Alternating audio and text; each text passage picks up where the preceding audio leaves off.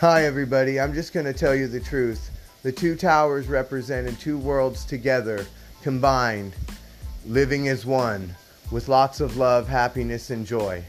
On 9 11, we all watched the planes hit the towers over and over and over and over and over again.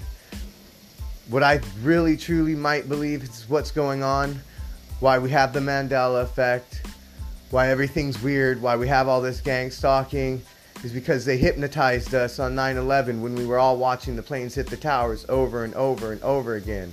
There must have been something in those in that message with the planes hitting the towers over and over again that hypnotized us and, and the TV world came out into our world, augmented our reality, changing us into video game characters and changing our world. I've seen it, I felt it. I go outside, the world is different. The air is different, it vibrates, it's warm, it's unique. We are living in a simulated reality now because they they brought the TV world and the human world together as one. And now they are playing us like video game characters. I don't know if I'm 100% correct on this. I'm an honest person. But if it's in my gut and I'm speaking about it on my podcast, it just might be true. Either way, I'm getting you to open your minds and thinking more on what the hell happened on 9 11 that day, other than just planes and buildings and death and destruction. What really happened that day? Look beyond the planes, look beyond what they're showing you.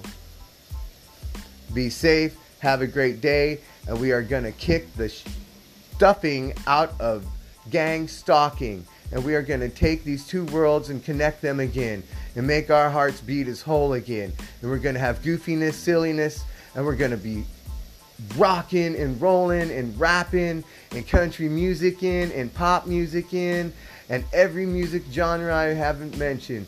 But just do the math. It's up to us now. We're fighting World War III and we can't give up. Never give up. Stay strong Never take your anger of your gang stalking out on anybody. Do not be violent.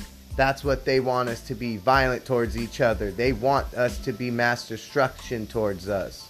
But when we do kick them out of our earth and our atmosphere, we will get our worlds back together again and we will bring love, light, and laughter back into the earth like we've so desperately have been missing. And we are getting back. Stay strong. You are not crazy. You are being gang stalked. It's okay. We are doing something about it. We care about you. We love you. We love you. And we're going to get our two worlds connected again together. Have a beautiful day.